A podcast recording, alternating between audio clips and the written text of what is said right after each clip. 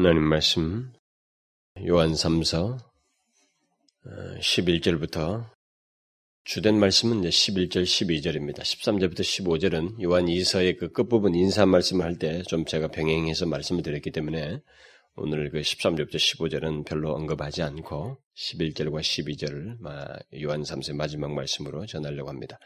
그렇지만은 내용을 우리가 마무리까지 11절부터 15절까지 어, 함께 같이 읽어보도록 하겠습니다. 시작. 사랑하는 자여 악한 것을 본받지 말고 선한 것을 본받으라. 선을 행하는 자는 하나님께 속하고 악을 행하는 자는 하나님을 배웁지 못하였느니라. 데메드리오는 무사람에게도 진리에게도 증거를 받았음에 우리도 증거하노니 너는 우리의 증거가 참된 줄을 아느니라.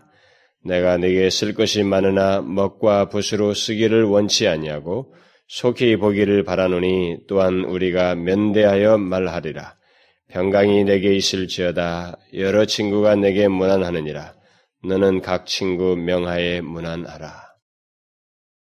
그동안 요한 1서, 2서, 어, 이렇게 3서까지 뭐 한 2년이 넘도록 이것을 어, 강의를 해 왔습니다만 오늘로 요한의 그 서신들은 마무리를 하고 1월 제가 1월 첫 주에 그 울산에서 집회가 있기 때문에 아마 그 주간 지난 다음 주좀 되게 같으네요. 1월 어, 둘째 주 정도 수요일부터 이미 제가 한번 여러분들에게 예고를 한 바가 있습니다만 그 요한 계시록을 그 요한에 계속되는 서신이기 때문에 그 요한의 그 죽기 직전에 마지막에 썼던 서신들의 연속이기 때문에 그냥 요한 계시록을 어, 살펴보려고 합니다. 여러 가지 어, 더 많은 그 준비할 수 있는 시간이 있어야 되는데도 불구하고 어, 뭐 그럴 여가가 안 되고 그렇다고 해서 마냥 미룰 수만 없기 때문에 일단은 요한 계시록을 이를 둘째 주부터 제가 강의를 하려고 합니다. 일단은 뭐 전체를 하는 것은 진행하면서 하나님의 인도를 받으려고 하고 일단은 그 1장부터 3장까지는 일곱 교회에 대한 것이니까 그것은 뭐 뒷부분에 대한 해석의 관점이 어떠느냐는 것은 크게 구애받지 않기 때문에 1차적으로 1장부터 3장까지 한다는 마음으로 어, 요한계시록을 뒤이어서 하려고 합니다. 자, 먼저 우리가 제가 지난 시간에 그 말씀을 드렸던 것을 오늘 연관, 연관되니까 좀 잠깐만 어, 회고를 해보면 좋겠는데, 우리는 지난 시간에 그 공동체 안에서 이 데메드리우라고 하는 사람이 그 본문에 등장하는, 바로 지난번 본문에 등장하는 바로 그런 사람을 들어서 공동체 안에서 이 삐뚤어져 나가는 사람, 예, 그런 사람이 예, 대해서 살펴보았습니다. 그는 순회 선교사들을 순회 전도자들을 영접 영접치 않을 뿐만 아니라 악한 말로 사도를 그 그것을 이렇게 권면하는 사도를 폄론하고 악한 말로 계속 그 비방을 하고 급기야는 그런 순회하는 전도자들을 영접하는 다른 신실한 성도들까지 내어 쫓는 그런 과감한 죄악을 그가 아, 범하였습니다. 그런데 그 디오드레베가 그렇게 진리의 사도인 요한의 권위에 도전을 하고 공동체를 크게 손상시키고 아, 손상시키는 일을 하였던 그 근본적인 원인은 다른 게 아니고 그가 그 그들 가운데서 으뜸되기를 좋아했다라는 것입니다. 그것이 그 결국은 모든 것의 원인이었다라는 것을 우리가 살펴보았습니다. 다시 말해서 자기 자신을 제일 먼저 내세우기를 좋아하는 그의 개인적인 야심이 결국은 이 공동체를 손상시켰다라는 것입니다. 우리는 그런 마음이 점진적으로 어떻게 발전하여서 어떤 결과를 가져오는지에 대해서 잘 살펴보았습니다. 데메디로라는 사람이 아니, 디오드레베라고 하는 이 사람이 그 한 공동체에 속해 있는 어떤 유력한 위치에 있긴 합니다만 바로 그 한 사람의 마음에서 남들보다 이렇게 자기 자신을 어? 제일 먼저 내세우기를 좋아하는 그의 개인적인 야심이 결국 어떤 결과까지 초래하게 되는지 그것을 살펴보았습니다. 결국은 자기를 내세우는 사람은 전해진, 자기에게 전해진 하나님의 말씀, 진리를 거부하는 것은 물론이고, 전하는, 그 진리를 전하는 사람까지도 거부하고 도전하게 된다는 것을 알게 되었습니다. 그렇게 된 사람은 보편적으로 영혼이 황폐하게 되고, 그런 상태에서 자기를 지키려고 또 자기를 보호하려고 또 자기를 주장하여서 자기를 제일로 내세우기 위해서 옳은 것까지도 틀리다고 말하는 그런 극단적인 대로 나아간다라는 것이죠. 우리는 그런 것을 잘 생각해야 됩니다. 사람은 인간이라고 하는 이 심성은 참 묘한 것입니다. 우리는 자기 자신을 지키기 위해서는 때로는 옳은 것까지도 틀리다고 고집부려서 도전하고 반대할 수 있는 그런 지독한 아집들을 가지고 있습니다. 그것은 디오드레베가 그렇게 많이 진도를 나갔던 그런 과정 속에 있었던 일입니다. 그런 사람이 회복될 수 있는 길은 한 가지 길밖에 없다고 그랬습니다. 그것은 그런 자신을 향하여서 바르게 지적한 그 말씀을 따라서 회개하는 것이다. 회개 없이는 다른 일이 그런 사람들에게 일어날 수가 없습니다. 회복도 있을 수가 없고 그 어떤 영적 진전도 있을 수가 없습니다. 그러나 그런 말을 제가 지난 시간에 그런 결론적으로 얘기를 했습니다만 바로 이 디오드레베와 같이 공동체 안에서 삐뚤어져 나간 사람이 회복될 수 있는 유일한 길은 결국은 회개란 말이에요. 그런데 사실 그런 사람들을 우리가 지금까지 교회 역사를 통해서 보거나 우리 공동체의 현실 속에서 보게 될 때 과연 그렇게 삐뚤어져 나간 사람이 회개하는 일이 흔한가 라는 질문을 우리가 한번 해볼 수 있는 것입니다. 주님께서 서기관과 바리새인들에게 회개할 기회를 주었지만 그들이 어떻게 했습니까? 거절했어요. 지금 이런 그 내가 가면 음? 내가 너의 그 악한 말 모든 행한 것을 드러낼 것이다. 라고 말을 함으로써 일단 사도 요한은 그에게 정죄하기보다는 회개할 기회를 주었습니다. 죄악을 들춰내긴 했지만, 그것을 지적을 했지만은 그 사람을 회개할 기회를 일단 주었습니다. 그러나 과연 그렇게 주어졌을 때, 그렇게 삐뚤어져 나간 사람들이 보통 회개를 하는가? 그것이 흔한 일인가? 라고 우리가 질문해 보았을 때, 그렇지 않다는 사례를 우리가 오히려 더 성경에서 많이 보게 되는 것입니다. 우리는 디오드레베가 그 뒤로 어떻게 하였는지 알지 못합니다. 이 사람이 진실로 회개를 했는지 우리는 알 수가 없어요. 그러나 우리들의 역사를 보게 되면 또 우리들의 주변을 보면 심지어 우리 자신들의 이 우리 개개인의 그 마음과 상태를 조심스럽게 살펴보게 되면 우리들은 아무리 오라도 또 아무리 그것이 진리라 해도 자신을 내세우기를 좋아하던 자리에서 이미 진도가 나갔을 때 결국 자기의 자존심이 건드려지고 또 자기를 일종의 판단하고 자기에 대해서 어떤 무엇인가 진리라고 하는데 나의 자신의 존재를 뒤흔들어 버리는 그런 이 얘기를 판단에 판단이 담긴 얘기를 하게 됐을 때 그런 얘기를 들었을 때 과연 우리가 그것에 쉽게 순종하던가 쉽게 회개를 하던가 라고 이렇게 한번 살펴볼 것 같으면 사실 어떻습니까? 그렇지 않잖아요. 우리는 쉽지가 않습니다. 쉽게 그렇게 반응을 하지 않아요. 그 위대한 사람 조나단 에드워즈도 바로 그런 사람들에 의해서 교회에서 교회를 떠나야만 했던 것입니다. 바르게 가르쳐주고 바른 진리로 그들의 잘못을 지적해 준 것이 그들에게 마음에 분함이 생겨서 그들이 자기들이 교회 안에서 그 중직자들의 이 견해를 이렇게 여론화해서 결국 그 사람을 떠나게 했습니다. 그 귀한 사람이 그 교회에서 떠나게 된 거예요. 인간이 그렇다 이 말입니다. 여기 디오드레베가 사도 요한에게 도전한 것이 놀랍게 여기지만 인간의 부패된 마음을 생각하게 될 때 얼마든지 그럴 수 있다는 것입니다. 그 이상도 할 수 있다는 것입니다. 우리는 공동체 내에서 자신을 제일로 내세우기를 좋아하는 그리고 은근히 그것을 원하는 우리들의 태도가 결국 어떤 결과를 초래하는지에 대해서 잘 알아야 됩니다. 내 자신의 영혼도 황폐하게 될 뿐만 아니라 참으로 일어나기 어려운 영적인 사막으로 내 자신을 내모는 것이 됩니다. 자기 개인도 그렇고 공동체 하나님이 가장 싫어하시는 일을 그가 공동체 안에서 행하는 것입니다. 많은 사람들이 많은 공동체의 지체들에게 상처와 손상을 입히게 되는 것입니다. 그래서 우리들 가운데 이런 일이 쉽게 있을 수 있기 때문에 왜냐하면 이게 행동 겉으로 드러나는 행동은 그 나중에 최종적인 행동은 상당히 강력해 보여도 그것의 출발은 결국 내 자신을 내세우기 시작하면서부터 그리고 나 자신의 자존심과 내 자신을 보호하려고 하는 가운데서 시작되는 것이기 때문에 이게 그런 마음만 가진 사람이면 얼마든지 그렇게 진전이 될 수 있다 이 말이에요. 그런 맥락에서 우리는 이것을 대단히 주의해서 이 말씀은 부정적인 메시지지만 우리가 긍정적으로 적용을 해야 됩니다. 굉장히 파괴력이 있는 거예요.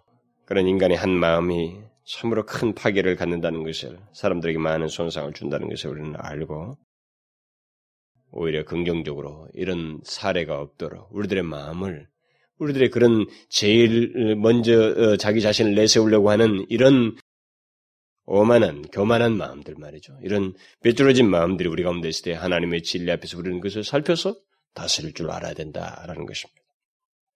자, 그런데 우리는 오늘 본문에서 어, 주요 등장 인물이 그 다음 오늘 읽은 본문에서는 디오드레베가 아니라 데메드리오라는 사람이 거론되고 있습니다만 디오드레베라고 하는 앞에서 언급된 그 부정적인 사람 디오드레베가 그렇게 행했던 또 다른 원인, 더욱 근본적인 원인이 암시돼서 병행적으로 암시돼서 나오고 있습니다. 그래서 우리는 이 뒷부분의 내용에서 결국 데메드리오라는 새 사람을 긍정적인 사람을 보게 되지만 거기서 함께 이 디오드레베의 더 결정적인 원인이 무엇인가를 함께 생각해 볼 수 있게 됩니다.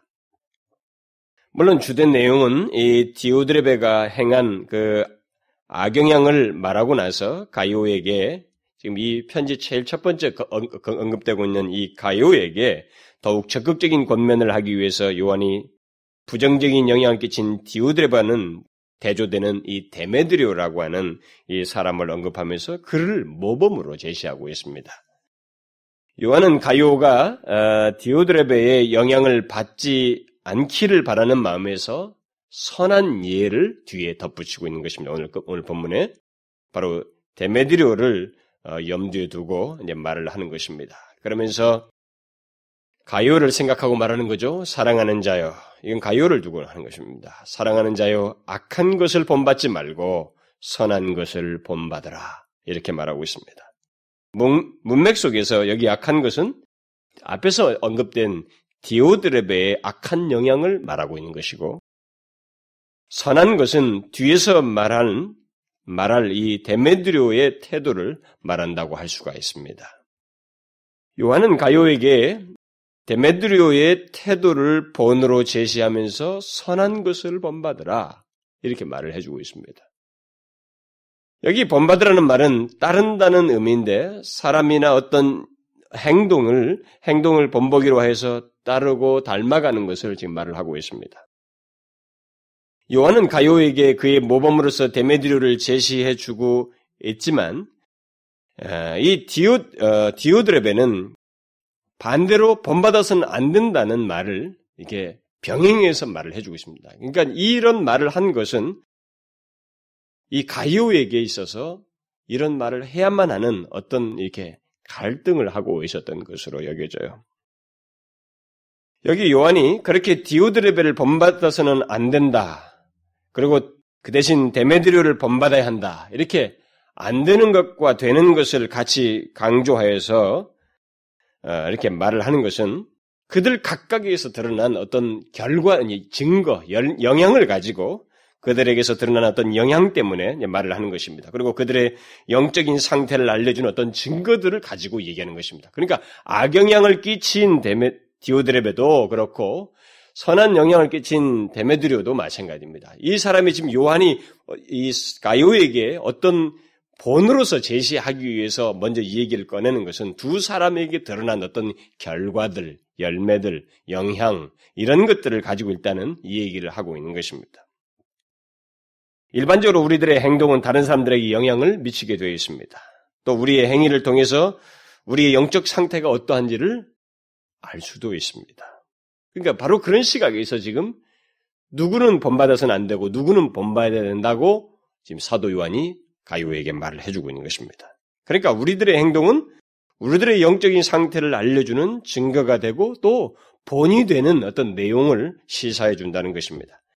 그러므로 우리가 누군가를 본받는다고 할 때 그런 증거를 따라서 신중하게 본을 선택해야지 다른 여차한 관계라든가 엮어진 것을 가지고 사람을 따른다든가 본을 선택해서는 안 된다고 하는 사실을 오늘 이 후반부에서 결론적으로 요한이 말을 해주고 있습니다. 우리는 가요가 그런 면에서 보면 이 서신을 받는 우리 같은 입장에서 보면 너무나 이 가이오가 본받을 사람은 누구이고 본받지 말을 사람은 누군지 명확하게 드러나 있습니다. 사도 요한의 말을 듣는 우리로서는 그럼에도 불구하고 자 이런 내용들을 우리는 알고 있으니까 당연히 이 서신의 배경도 생각하지 않냐고 당연히 가이오가 어? 디오드레베는 따르지 않고 뭐 그를 본으로는 절대 두지 않을 것이지 않겠는가 이렇게 우리는 당연히 생각할 것입니다. 그러나 놀랍게도 요한은 우리가 보기에 당연한 것 같은 그 사실을 가요에게 말을 해주고 있어요. 이것은 본이 아니고 이것이 본이다. 이렇게 부정과 긍정을 딱 명시해서 말을 해주고 있는 것입니다. 왜? 뻔할 것 같은, 제가 지난주 설교를 들은 사람이면 이 디오드레베가 얼마나 악영향을 끼쳐요. 악한 그 영향을 미치고. 그러니까 절대 본이 안 된다는 명확한 자료가 이 사도 요한에 의해서 제시되고 있습니다. 그러니까 우리는 이 서신만 볼 때는 아이고 당연하죠. 어떻게 가이오가 이 디오드레베를 본으로 삼을 수 있겠습니까? 이런 말을 뭐로 덧붙입니까? 이렇게 말을 할 수 있습니다. 왜 뻔할 것 같은 것을 굳이 그렇게 가이오에게 말했을까? 우리는 이런 생각을 의문을 가질 수도 있습니다. 그러나 이것은 현실 세계 속에서 생각해 봐야 됩니다. 이 가요와 이 디오드레베가 같은 공동체 안에 있다고 생각해 보시면 이 말을 하지 않으면 안 되는 어떤 상황, 엮어진 관계가 있다는 것을 시사해 주고 있는 것입니다. 무슨 말인지 아시겠어요? 그러니까 사람이 어떤 사적인 관계, 개인적인 친분 관계를 가지고 있을 때에는 무엇이 옳은지 그런지를 분별한 데서 정확도가 떨어진다는 거예요. 이 사도의 지적과 판단이 없으면 이런 말을 하지 않으면 조금은 모해지는 성향을 우리들이 갖는다라는 것입니다. 설사 진리를 쫓고 그렇게 앞에서 말한 것처럼 진리를 진리를 가지고 진리가 있고 그다음에 사랑을 가지고 균형 있는 이 가요조차도 어떤 사람을 판단하고 대하는 데 있어서는 모호하게 다소 이렇게 완곡하게 거기도 어떻게 해야 될지 모르는 그런 정확치 못한 분배를 가질 수도 있기 때문에 사도 요한은 너무 뻔할 것 같은 얘기를 굳이 해주는 거예요. 여러분, 우리들의 인간은 바로 이런 말이 필요한 것입니다. 우리 인간은 참으로 이상한 모습을 가지고 있습니다. 이상한 그런 내, 내면을 우리가 가지고 있어요. 나와 개인적인 친분이 있게 되면 또 누가 나를, 나에게 잘해주면 우리는 그 사람을 좋게 봅니다. 이 사람이 악하냐, 어떠냐, 이런 것은 2차적이에요. 일단 이 사람이 나에게 친절을 베푸고 잘하고 뭔가 나에게 유익을 주고 친분 관계를 갖게 되면 우리는 그 사람을 일단은 호의적이고 좋게 보려고 합니다. 특히 자기 자기 어 자기와 어떤 그 더 친 친근한 어떤 그 유대 관계를 가졌던 어떤 그 경력이 있거나 뭐 특히 가족 관계도 마찬가지고 공동체에서 오래 사귀었어도 그렇고 뭐, 뭐 어떤 식으로든 말이죠. 그렇게 됐을 때는 우리들은 거의 사람을 분별하는 데서 객관성을 상실해 버립니다. 이런 것이 우리들의 취약점이에요. 저도 그런 게 있어요. 저도 그런 게 있더라고요. 그러니까 저한테 잘한 사람은 남들이 그 사람이 좋지 않다고 말한 것에서 제가 변화하고 싶은 마음이 생기지 그 사람이 설사 뭐 악한 것이다도 그건 내가 본 적이 없고 그렇기 때문에 우리는 변화하고 싶어 한다고요. 사람은 특히 옳은 소리를 하는 사람에 의해서라기보다는 일반적으로 자기 친, 자기와 어떤 친분이 있는가, 어떤 이해관계가 있는가, 어떤 그런 특별한 사적인 관계가 있는가, 이런 것들에 의해서 때로는 판단의 비중을 두는 경우가 허다합니다. 일반적으로. 그러니까 보편이 아주 사적인 인간적인 관계를 넘어서서 이 진리와 진리를 끼고 공동체 안에서 하나님을 섬기는 문제와 관련된 그런 문제임에도 불구하고 그런 실수를 범하는 거예요. 이게 진리인가, 옳은가, 라고 하는 것보다는 자기와의 친분이 있다는 것 때문에 판단이 흐려진. 그래서 저는 그 최근에 어떤 한 교회 얘기를 들었습니다만 어떤 교회가 그 목사님이 새로 부임해가지고 이렇게 좀 개혁성 있는 이제 그런 설교를 아마 했던가 봅니다.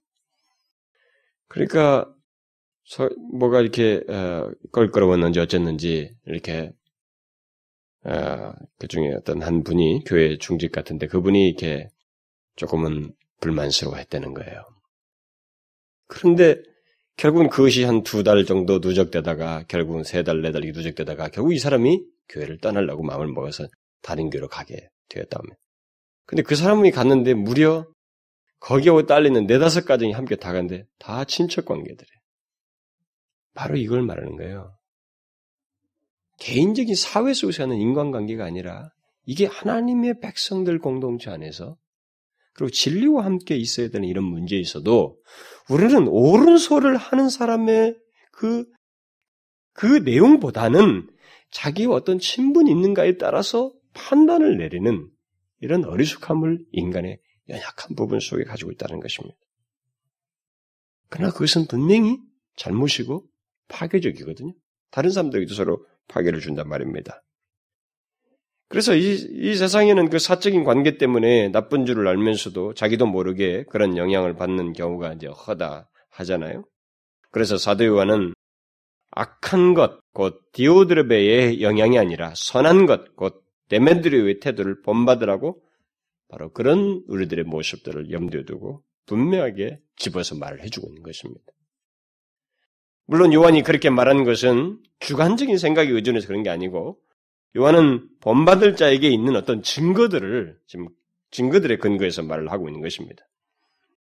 그러니까 다시 말하면 본받지 말아야 할 디오드랩에게는 악한 영향과 악한 증거가 있었기 때문에 그것을 가지고 말을 하는 것이고 반대로 본받아야 할 데메드리오에게는 선한 영향과 선한 증거가 있었기 때문에 그것에 근거해서 말하는 것입니다. 자, 우리는 바로 그런 맥락에서 사람을 본받아야 된다는 것입니다. 증거가 없이 진리의 열매들을 가지고 있지 않은데 다른 여타한 관계들을 가지고 그것에 의해서 그 사람의 영향을 받고 그 사람의 뜻을 따르고 모방하는 것 여기 따른다는 게거든요. 결국 그것은 바르지 않다는 거예요. 때때로는 옳은 사람인데도 진리에 밝은 사람인데도 이 인간이 본성적으로 심성이 좀 이렇게 여리고 어째서 뭐 이렇게 해가지고 거기에 인정관계 때문에 이렇게 쉽게 무르, 거기에 동조하는 그런 경우가 있단 말이에요. 가요에게는 혹시 그럴 수 있는 그 마음의 요동이 있었는지 몰라요. 그래서 이것을 분명하게 밝혀주고 있는 것입니다. 우리 한국 사람은 더해요. 인정에 이끌. 그래서 교회 공동체가 인정 때문에 때로는 망하는 거예요. 우리 한국교회 공동체. 한국교회는 인간이 가지고 있는 그 인간의 정을 가지고 해결하려고 하는 이 태도 때문에 공동체가 너무 쉽게 깨지는 거예요. 그래서 이 세계에서 가장 분열이 왕성한 나라가 우리나라 아닙니까? 우리나라 한국교회. 여러분 어디 미국이든 뭐 호주든 어디 외국에 가보십시오. 교회 쪼개는데 선수입니다. 우리나라는. 하나가 조만간에 뭐 10년, 20년도 안 돼서 10개로 쫙쫙 쪼개져 나가는 게 한국이에요. 그게 뭡니까? 우리는 진리를 쫓지 않는다는 거예요. 네가 다른 사적인 관계들 이런 것들에 의해서 판단한다는 것입니다. 그래서 사도 요한은 본받지 말아야 될 것과 본받아야 될 것을 분명히 밝혀주고 있는 거예요. 자, 그런 맥락에서 덧붙이는 것입니다. 선을 행하는 자는 이제 본받아야 할 사람과 그것의 증거들을 가지고 이제 얘기를 하는 거예요. 예, 자기가 이렇게 말하는 것은 분명한 이유가 있다는 것입니다. 그냥 단순하게 감정적으로 너한테 말을 하는 게 아니고 그것은 우리가 판단에 본받아야 할 어떤 증거들을 가지고 하는 것이다. 라는 맥락에서 덧붙이는 것입니다. 선을 행하는 자는 하나님께 속하고 악을 행하는 자는 하나님을 배웁지 못하였느니라. 이 말은 이 데메, 디오드레베가 결정적으로 뭐가 문제가 있었는지를 한 번 더 시사해주는 말이기도 합니다. 여기 하나님을 본다라는 말, 하나님을 배웁지 못하였느니라 악한 행한 자는 이렇게 그런 말을 했는데 여기서 하나님을 배웠다라는 말은 뭐 시각적으로 보았다는 그런 의미가 아니고 이미 사도 요한이 요한 서신에서 종종 밝히고 있는 하나님께서 낫다는 말과 같은 의미입니다. 그러니까 바로 그런 의미에서 요한은 여기서 요한일서 3장에서 어, 이미 말했던 내용과 같은 맥락의 말을 하고 있는 것입니다. 요한일서 3장에서 보면은 그 안에 거하는 자마다 이게 이제 하나님께서 난 자요 하나님을 배운 자입니다. 그런 자마다 범죄치 아니하나니 범죄하는 자마다 그를 보지도 못하였고 그를 알지도 못하였느니라. 결국 하나님께서 난 자는 어떻다는 거예요? 어떤 증거를 가지고 있다는 것입니까? 하나님의 계명을 지키고 의를 행한다는 것입니다.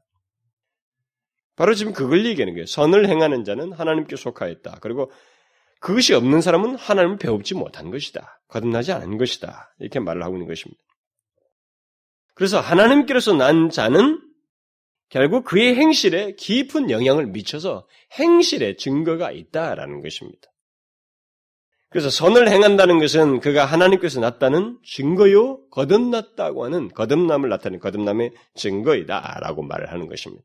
반대로 어떤 사람이 악을 행한다면 그 악을, 악을 행하는 자는 하나님을 결코 본 적이 없다는 것을 스스로 증거하는 것이다 말하는 거예요. 그 사람이 하나님의 계명을 지키지 않냐고 의를 행치 않는다는 것은 예수를 믿는다고 하지만 교회 공동체 안에 있지만 그렇다고 한다면 그 사람은 아직 하나님을 배웁지 못한 사람이다. 하나님께서 나지 않은 사람이다. 그는 거듭나지 않은 사람이다. 라고 말을 해주고 있는 거예요. 그러므로 요한은 성경의 이 같은 일반적인 원리를 따라서 이 디오드레베를 본받아서는 안 된다는 거예요. 본받아서는 안 된다. 그러면서 동시에 그가 진실로 참된 그리스도인이 아닌지 의문스럽다는 것을 여기서 말을 해주고 있습니다. 그런 증거를 통해서 이 사람이 참된 그리스도인이 아닌지 결국 그가 거듭나지 않았다라는 것을 시사해주고 있어요. 우리는 여기서 요한이 디오드레베의 그 행실을 보면서 그가 거듭나지 아니한 자라는 판단을 조심스럽게 내리고 있는 이런 내용을 여기서 접하게 됩니다. 성경이 말이죠. 이런 내용들이 쉽지가 않아요. 사도들이 드문드문 하는 얘기입니다. 예수님도 그 바리새인들에게 했던 말 중에서도 마지막에 가서 드문 얘기하잖아요. 그 마태복음 23장에서 화이트 진저 얘기하면서 그렇게 이야기하고 그런데 이 같은 요한의 언변은 아, 우리들에게 상당히 그 우리들의 현실에 이런 말씀을 비춰 보면 굉장히 여러 가지를 생각하게 합니다. 그러니까 굉장히 흥미로운 사실을 우리가 여기서 생각해야만 합니다. 물론 지난 시간에 언급한 대로 요한이 이 디오드랩에게 회개할 시간과 기회를 주고 있다고 할지라도 분명히 그의 행동이 악하다고 말을 하고 있습니다. 그는 분명히 잘못을 지적하면서 회개할 기회를 줘요. 내가 가면 이렇게 하면서 그에게 무엇인가 회개할 기회를 주고 있습니다. 그럼에도 불구하고 사도 요한은 그 사람의 행동에 대해서 악을 행하는 자이다. 결국 악하다는 것을 말을 하고 있고 동시에 그는 거듭, 거듭나지 못한 자일 수 있다는 것을 말을 하면서 본받지 말라. 그를 본받아서는 안 된다. 이렇게 분명하게 덧붙이고 있습니다. 저는 요한의 이 같은 말에 대해서 과연 어떤 영향과 반응이 있었을까 가만히 생각해 보아야 돼요. 왜냐하면 이것은 우리들이 현실에 적용하기 위해서 이 질문이 필요해요.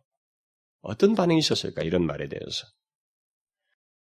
물론 우리는 디오드레베의 반응이 어떠했는지 또 가이오를 비롯한 그 밖의 성도들이 이런 식의 요한의 말에 대해서 이 편지를 교회에 좀 보냈는데 교회에 편지가 전달돼서 회중들이 이런 것을 들었을 때 어떻게 반응을 했을까라는 것에서 우리는 사실 정확히 알 수는 없습니다.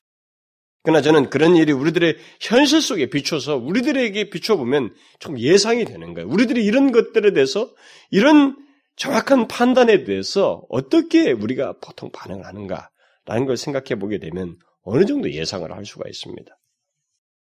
여러분 어떠했을 것 같아요? 한번 우리들의 현실을 보면서 그런 말을 우리가 들었을 때 어떠할 것 같습니까? 한번 생각해 봐요. 이건 참 중요합니다. 제가 볼 때 이 마지막 메시지지만 아, 저는 중요하다고 봐요. 교회 안에서 이 디오드레베처럼 으뜸되기를 좋아해서 자기를 내세우고 그 때문에 하나님의 말씀을 거역하고 자기를 지키기 위해서 악한 말로 다른 사람들을 평론하고 자기와 반대되는 자를 공동체에서 내어 쫓는 일을 하고 바로 그런 사람을 두고 그의 행실이 악하며 그는 악을, 악을 행하는 자이다. 또 그는 거듭나지 아니한 자의 증거를 가지고 있다. 사실상 거듭나지 아니한 자이다. 그러니까 그를 본받아서는 안 된다. 이렇게 말한다고 했을 때 사람들이 당사자는 물론이고 그런 얘기를 듣는 주변 사람들은 어떻게 반응했을까? 그럼 어떻게 반응했을 것 같습니까?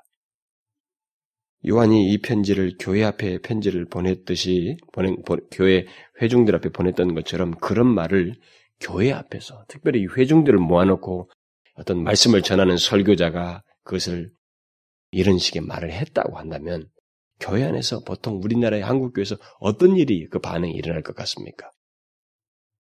여러분 자기 자신 얘기를 해보셔야 돼요. 남들 얘기하고 어, 옛날에 우리 교회 어른들이 어떻게 이렇게 아니라 자기 자신들 한번 생각해 봐야 돼요.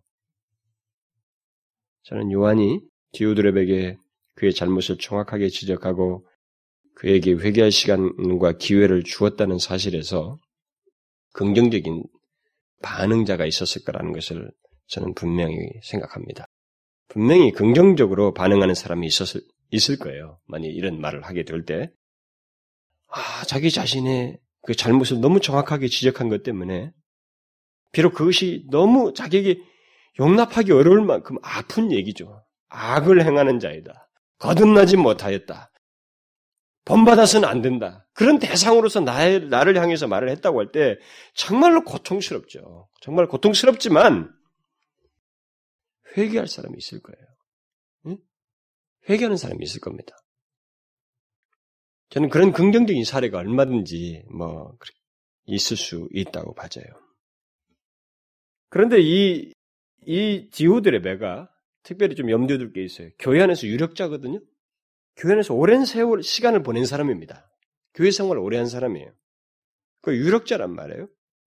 그런 사람들에게 이렇게 이런 지적을 했을 때 뭐 다소 힘들 수는 있어요. 그러나 이런 지적이 하나님께서 흔히 하시는 지적이기도 하고 선지자를 통해서 했던 지적이기도 하기 때문에 그 방식에는 큰 문제시 하지 않을 거예요.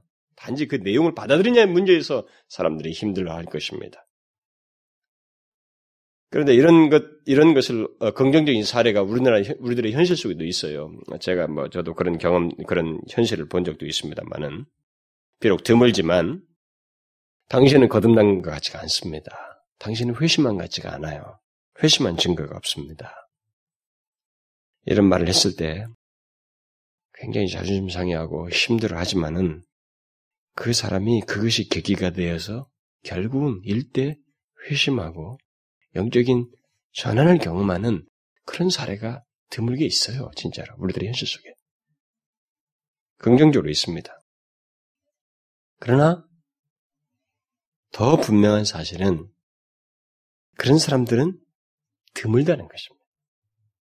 많지는 않아요. 디오드레베처럼 교회 생활을 한동안 한 사람에게 이런 말을 했을 때 사람들은 대부분은 부정적입니다. 어떻게 부정적이겠어요? 이 디, 오데르베 같은 당사자는 뭐 두말할 것이 없을 거예요. 이건 나를 두고 했구나. 나를 공격하는구나. 심히 격분할 것입니다. 내가 지금까지 교회 생활을 몇 년을 했는데 어떻게 나보고 거듭나지 않은 사람이라고 말할 수 있냐? 또 나름대로 교회를 위해서 일을 하고 있는데 어떻게 나보고 악을 행하는 자라고 단정 지을 수 있는가? 이렇게 방어적으로 또 그래서 공격적으로 태도를 취할 겁니다. 이것이 사실 우리가 더 많이 흔하게 보는 사례입니다. 물론 오늘날은 이 사도 요한 같이 그렇게 정확하게 지적해주는 사람도 없습니다. 저도 목사이지만 설교 하나님의 말씀을 받드는 사람이지만 하나님의 말씀을 그렇게 정확하게 이 사도 요한처럼 그 영혼을 생각해서 어차피 잘한다고 해버리고 넘어가면 관계는 좋아질지 모르지만 디오드레베는 영원히 멸망할 수도 있는 거예요. 그렇게 안주하다 죽어버릴 수 있는 것입니다. 그러나 결과는 지옥행이 될 수 있는 거예요. 그러나 이 영혼에게 그래도 기회는 살아있을 때란 말이에요. 그러면서 정확한 것을 포기하고 사상 회개할 기회를 시간적으로 지금 주고 있기 때문에 그런 면에서 그 시간이 있는 기간 동안에 정확한 것에 따라서 반응하도록 말하는 것이기 때문에 이 사도 요한은 정말로 참된 목회자인 것입니다. 그러나 어쨌든 우리들의 현실 속에는 이런 말이 듣기 힘들어서 그런지 모르지만 그렇게 정확히 지적해주는 사람도 별로 없어요. 설사 있다 해도 그것을 인하여서 오히려 마음이 반응, 반응은 더 완악해지고 더욱 자기 방어적인 그런 반응을 사람들이 보편적으로 나타냅니다. 저는 우리 교회에서 처음 등록한 사람들이 그 거듭남과 예수 그리스도의 십자가에 대한 말씀을 몇 주 동안 의무적으로 공부하게 하는데 그것에 대해서 그동안 그 반발하는 사람들이 몇몇 있는 것으로 제가 알고 있어요. 특히 다른 곳에서 어느 정도 신앙생활을 하다가 온 사람들은 자기가 거듭남의 문제를 다시 공부한다는 것에 대해서 좀 껄끄럽게 생각하고 못마땅하게 생각하는 사람이 있다는 것을 알고 있습니다. 그러나 제가 객관적으로 볼 때, 또 성경적인 사례들을 비추어서 볼 때, 그런 사람들은, 이렇게 껄끄럽게 생각하는 사람들은, 대체적으로 자기 자신들을 진실하게 직면하기를 두려워하는 사람들이에요. 대체적으로 그렇습니다. 그리고 그들 속에는 자신도 모를 정도로 바리새인 같은 위선과 자기 방어의 벽을 견고하게 가지고 있습니다. 교회 생활을 오래 했다는 거 뭐 이런 것으로 자기를 겉으로 딱 치장을 해서 그 안에 더 강한 자기를 지키려고 하는 방어하려고 하는 그런 태도를 견고하게 가지고 있어요. 그러나 반대로 진실로 거듭난 사람들은 오히려 거꾸로의 반응이 일어나요. 그런 사람들은 자기가 거듭난 사람임에도 불구하고 오히려 다시 그런 문제를 공부하게 된 것으로 인해서 감사하고 다시 하나님 앞에서 자기 자신을 겸비하는 계기로 삼습니다. 항상 진리는 그런 식이에요. 정작 진짜는 자기에게 해당되는 말씀이 아니고 다른 사람에 해당되는 말씀이라도 그것 때문에 오히려 더 하나님 앞에 자기 자신을 겸비하는데 정작 가짜는 나에게는 해당되지 않는다고 왜 내가 이런 말을 하느냐고 거부 반응을 하더니 그게 구약에서부터 계속된 역사 아닙니까? 저는 그런 두 경우를 놓고 볼 때 자기를 이렇게 지키려고 하고 예, 이런 걸 새삼스럽게 여기면서 거듭난 문제 같은 것을 생각지 않으려고 하는 그런 사람들은 하나님의 은혜를 저버린 바리새인 같은 사람들이라고 봐요. 반대로 후자 같은 경우는 하나님의 은혜를 입은 그 세리 같은 사람들이라고 봐집니다. 어쨌든 여기 요한과 같은 말은 디오드레베 같은 사람에게는 더 이상 피할 곳이 없고 또 피해서도 안 되며 오직 회개해야 한다는 것을 사도 요한이 결국 말을 해주고 있는 거예요. 너희 근본적인 문제를 해결해야 된다는 거예요. 왜냐하면 너로부터 드러난 열매는 이 근본적인 문제를 의심케 한다는 것입니다. 자, 보십시다. 교회 안에서 우리는 많은 사람들이 교회 안에서 이렇게 오래 쌓아져 버렸기 때문에 쌓은 관계가 있기 때문에 이 사람의 예수를 지금 5년, 10년을 믿어도 거듭났다고 하는 증거가 하나도 없음에도 불구하고 우리는 그 사람에 대해서 이런 문제를 제기를 못하고 있습니다. 우리는 최소한 교회에서 한 몇 년만 되면 집사를 줘버려요. 응? 2, 3년만 지나면. 그러니까 집사라는 이름을 붙였는데 그 다음에서 그런 사람에게 다시 이런 문제를 제기한다는 것은 넌센스로 여겨지는 거예요. 우리들의 현실에서. 그러나 지금 이 디오드레베는 이 공동체의 유력자입니다. 그런데도 이 사도 요한은 분명하게 말하는 거예요. 너가 그렇다고 할 만한 어떤 증거가 없다는 것이면 네가 거듭났다는 하나님의 얼굴을 배웠다고 하는 만한 증거가 없다는 거예요. 그러니 그는 악한 영향을 미친 사람. 그는 본받아서는 안 된다는 것이. 결국은 이 메시지 속에서 디오드레벨을 향해서는 너가 있는 길은 한 길밖에 없다. 회개해야 된다. 회개하고 믿어야 된다는 그걸 가르쳐 주고 있어요. 그가 살 수 있는 길은 회개하고 진실로 그리스도를 믿는 것입니다. 그리스도께서 사도를 통해서 전하고 계시는 전하고 전하고 있는 그 말씀대로 순종하는 것밖에 없다는 거예요. 다른 선택을 한다면 뭐겠어요? 악을 계속 짓는 것밖에 없는 것입니다. 또 여기 사도 요한의 말을 통해서 우리의 우리의 현실 속에서 생각해 볼 수 있는 또 다른 부정적인 반응이 있다면 디오드레베 같은 당사자가 아니라 그 주변에 있는 사람들이에요. 저는 이런 것을 우리에게 현실적으로 생각해 봐야 된다고 생각이 돼요. 여러분, 우리의 현실 속에서 이것은 가만히 생각해 보면 저는 우리 공동체도 좀 생각해 보고 여러분 자신도 생각해 볼 문제 각각 개개인적으로요. 여러분, 이 디오드레베 같은 사람의 그 잘못을 이 사도 요한이 말하는 걸 잘 보시면 사실상은 대단히 조금은 직선적이지 않는가, 너무 심하지 않는가, 라고 생각할 수, 여러분 그런 생각이 들지도 몰라요. 그가 악을 행하는 자이며 그는 거듭나지 못한 자의 증거를 나타내고 있으므로 그를 본받아서는 안 된다고 분명하게 말을 하고 있습니다. 그런 말을 듣는 누군가를 향해서 그런 말을 하는 것을 들었을 때 그런 말을 듣는 주변 사람들의 반응이 어떨 것 같습니까? 여러분들이 만약에 그런 그 주변인이라고 생각해 보십시오. 그 그런 말을 듣는 사람으로 옆에 있다고 생각해 봐요. 어떻게 생각합니까, 여러분? 어떤 반응이 생길 것 같아요? 물론 신실한 사람들은 그 말에 진리성의 비중을 두고 그 말을 옳게 여기면서 그런 사람에게 회개가 있기를 기도해 주는 마음을 가질 것입니다. 심지어 사도 바울의 말대로 자기 자신을 오히려 비추는 계기로 삼을 거예요.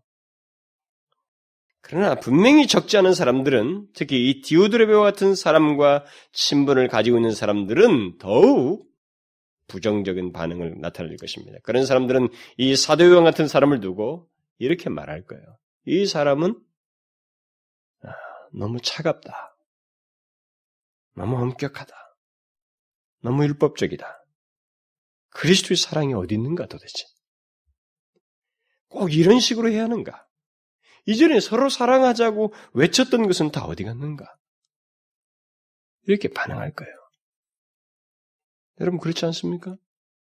우리들의 현실을 한번 솔직하게 말해 보십시오. 우리 현실은 많은 사람들이 여기 요한과 같은 식의 말을 싫어합니다. 이것은 상당히 극단적이다. 너무 치우쳤다. 너무 직설적이고 너무한 것이다라고 생각하는 성향을 우리가 다 가지고 있습니다. 그렇지 않습니까?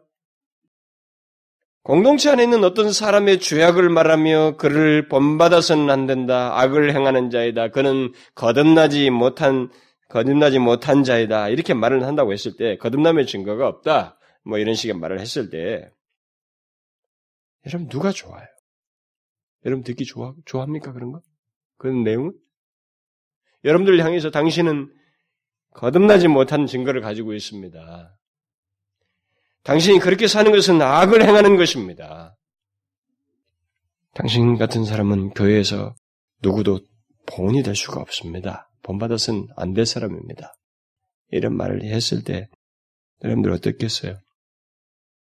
여러분들 마음이 어떨 것 같습니까? 우리는 최소한 너무 심하다. 이렇게 말할 거예요. 우리도 역시 너무 차갑다, 엄격하다, 율법적이다, 사랑이 없다, 라는 등등의 말을 하, 할 겁니다. 저는 할 거라고 생각이 돼요.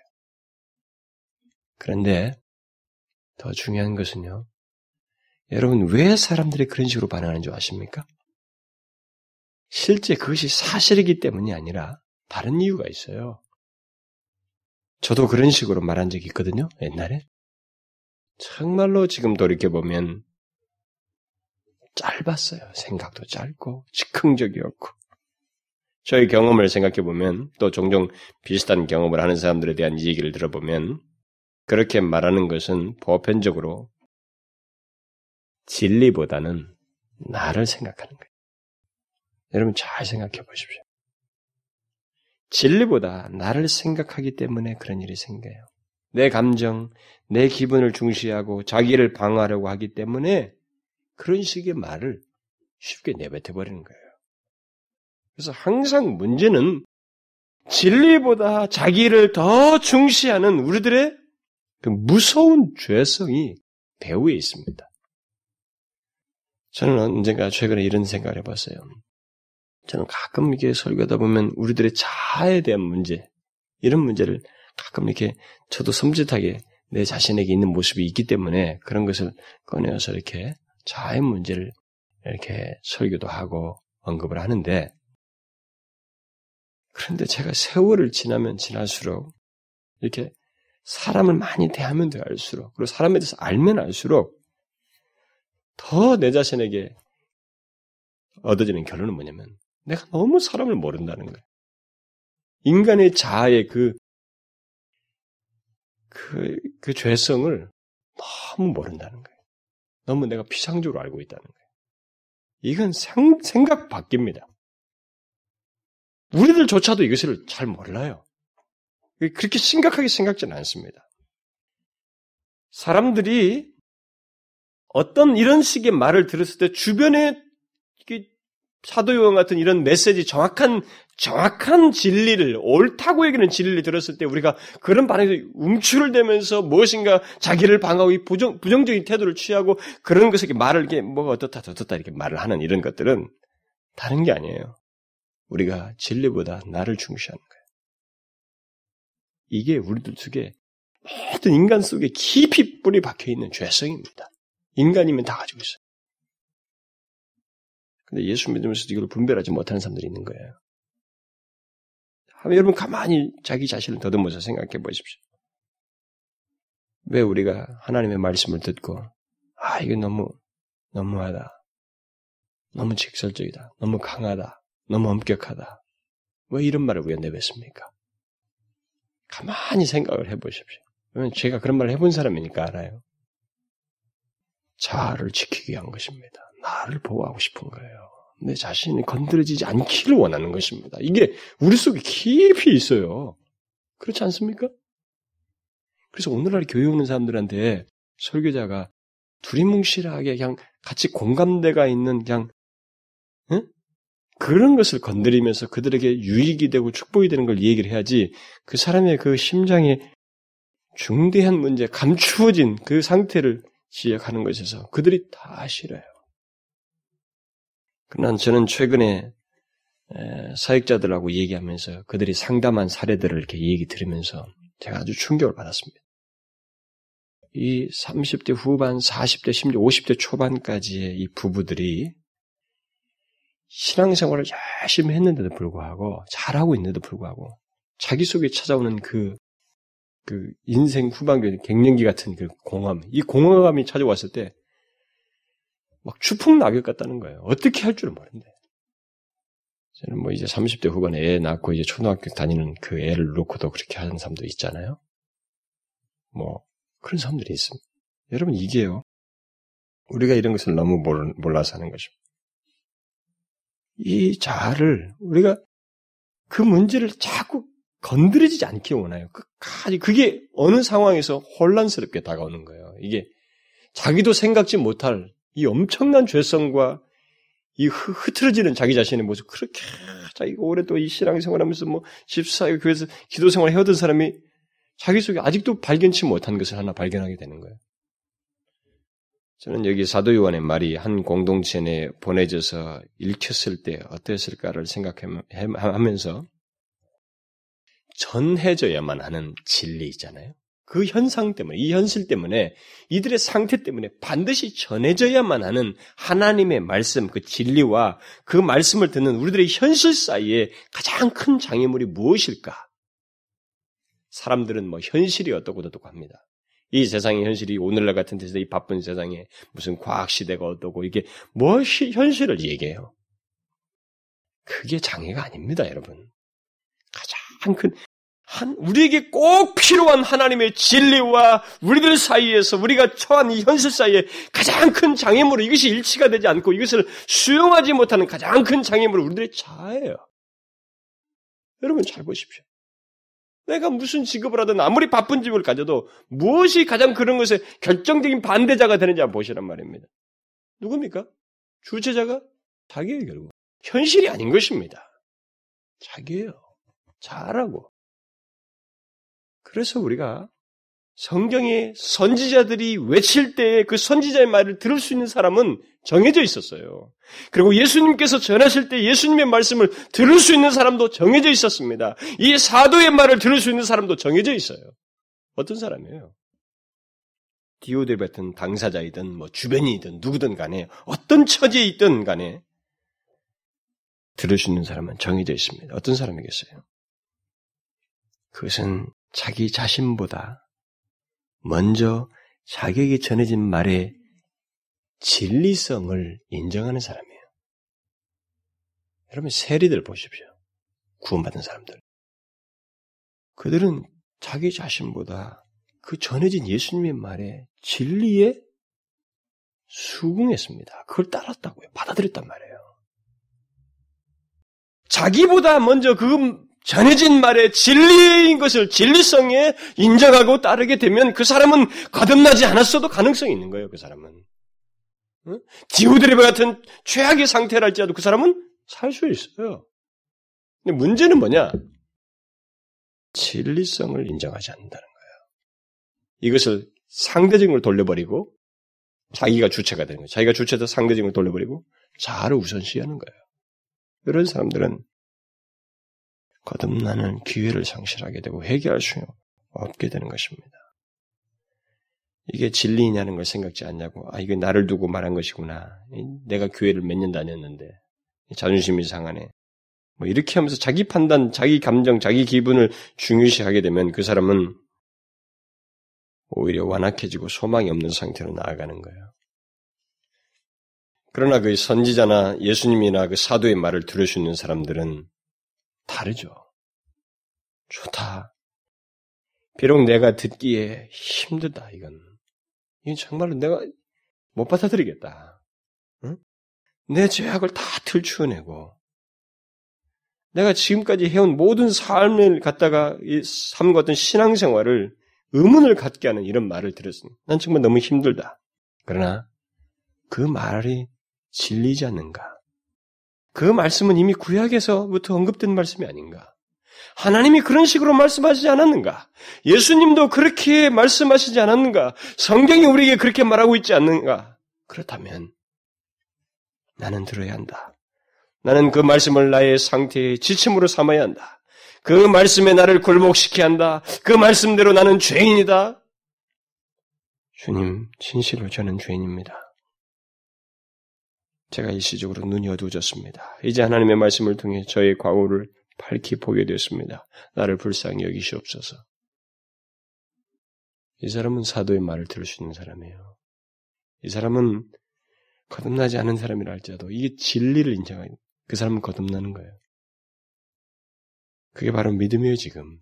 믿고 있는 거예요, 이 사람이. 인정하는 것이. 그 사람은 소생되는 것입니다.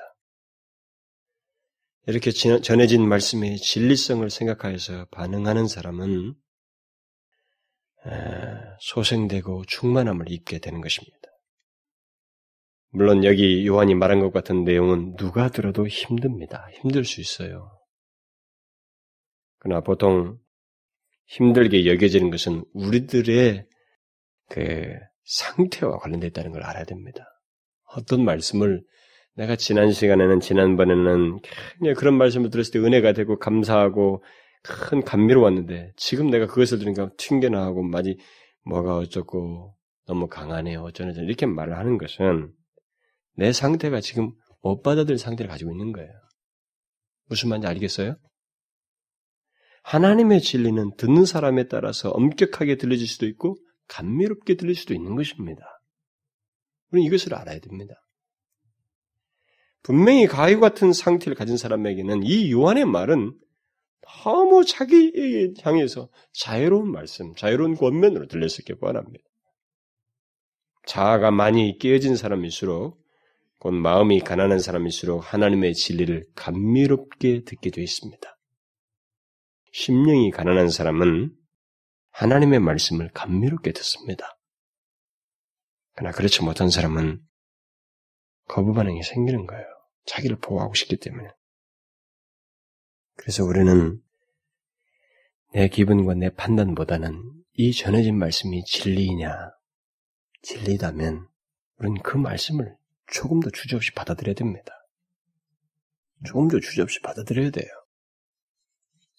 그것이 이 마지막 시대 여러분과 제가 견딜 수 있는 길이에요.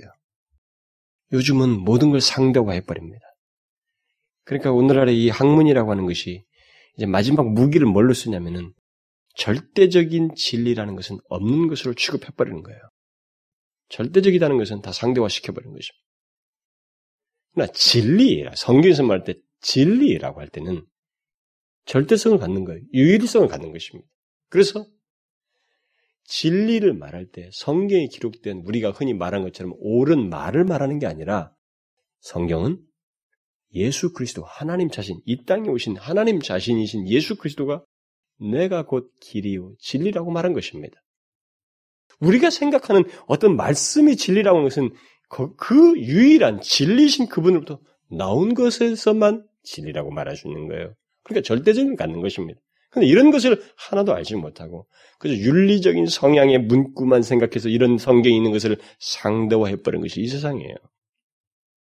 이 세상의 무기입니다. 그러나 여러분 아니에요.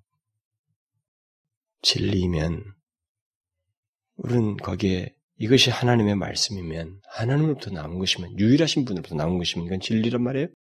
거기에 진리이면 순종하려고 해야 돼. 받아들여달라고 해야 된다. 아, 이것이 너무 나한테 힘들다. 뭐 어떻다. 이렇게 말할 것이 없어. 우리는 그것을 받아들여야 됩니다. 진리라면. 그러면 하나님께서 난 자요, 하나님의 배운 자인 배운, 배운 자의 그 모험적인 모습이 무엇인가 간단하게 그 덧붙여진 얘기를 하고 마무리하도록 합시다.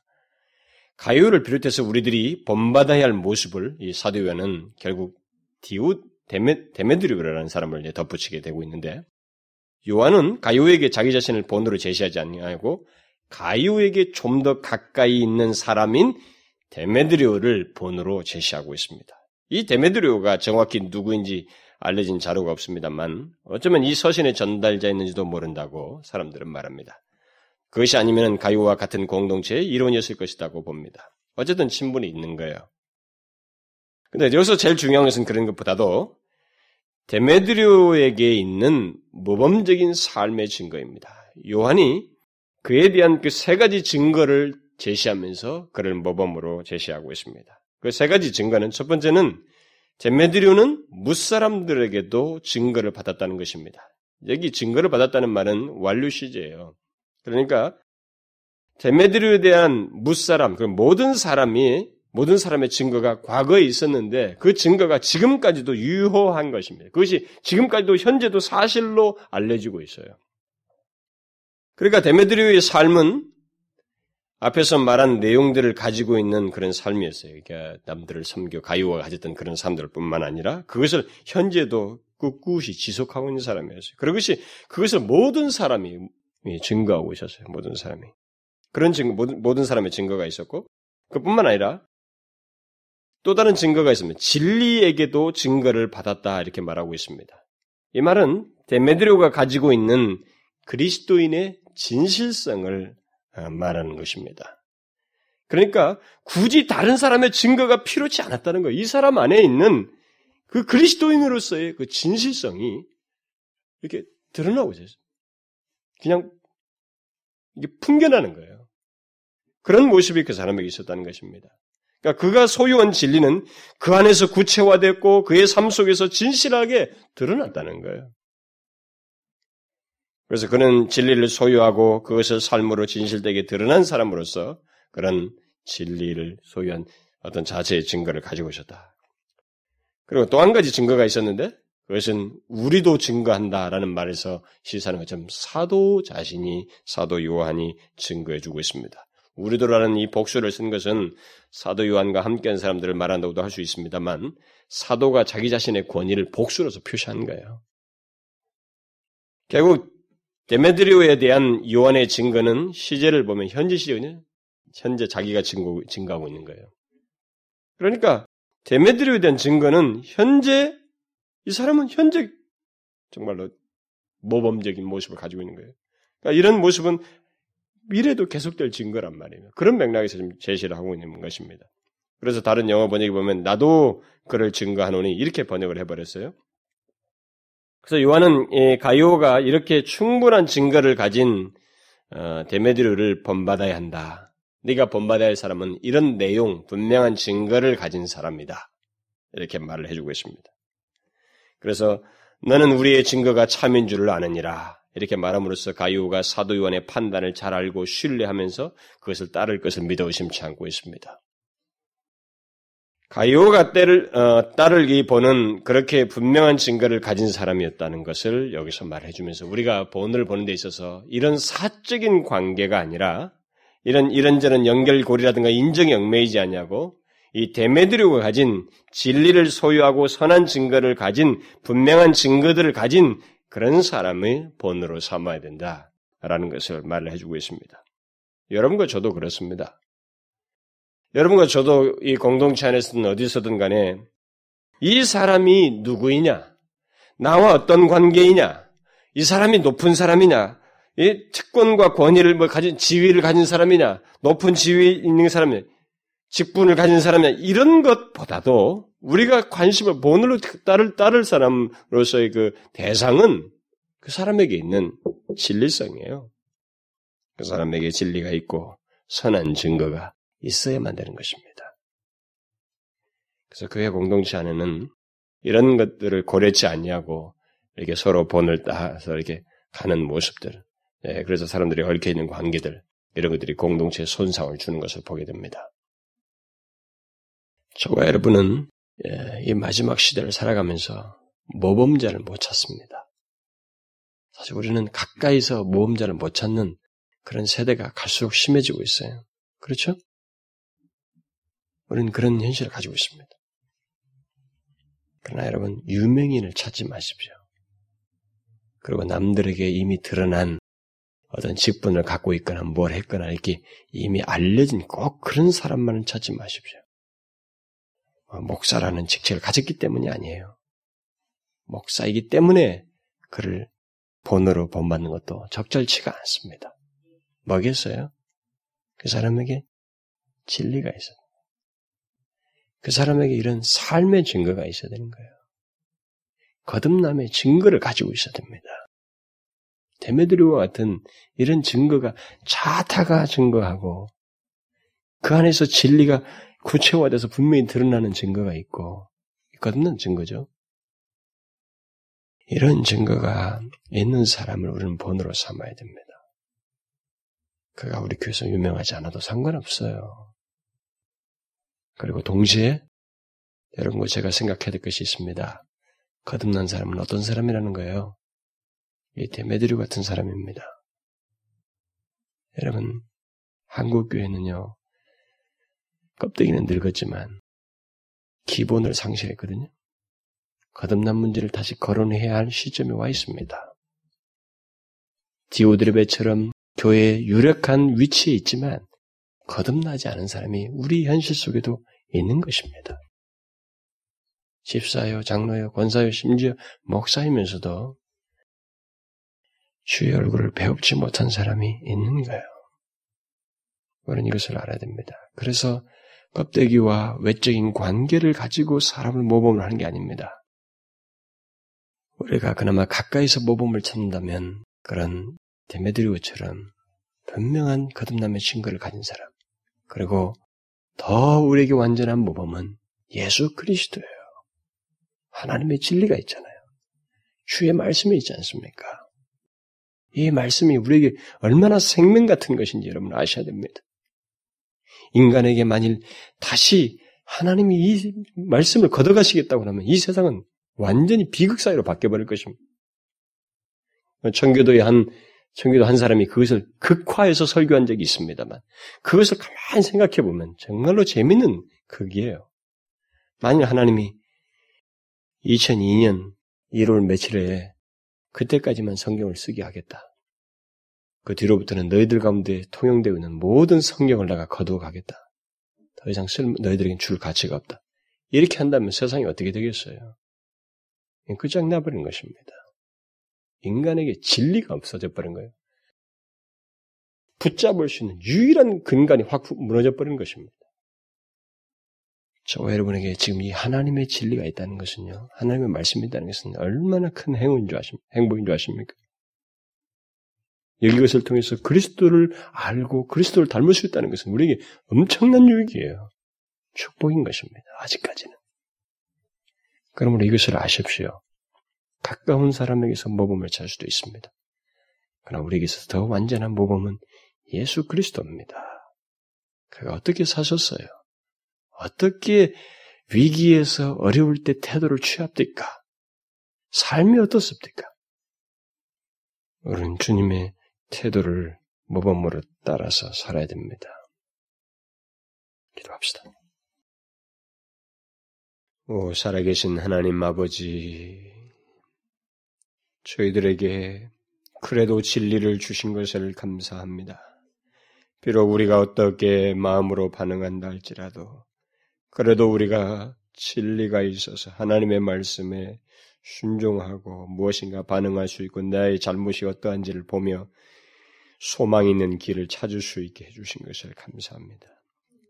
오, 하나님 아버지, 진실로 우리가 이 선한 본을 따라서 특별히 예수 그리스도를 본으로 하여서 우리의 삶을 살게 하시고 우리가 생각하고 판단하고 행동할 때 하나님의 사람들과의 관계나 이런저런 연결고리에 의해서 모호하게 판단하지 아니하고 그것이 진리이면 하나님이여 그것을 따라서 판단을 하고 행동하는 저희들이 되게 하여 주옵소서.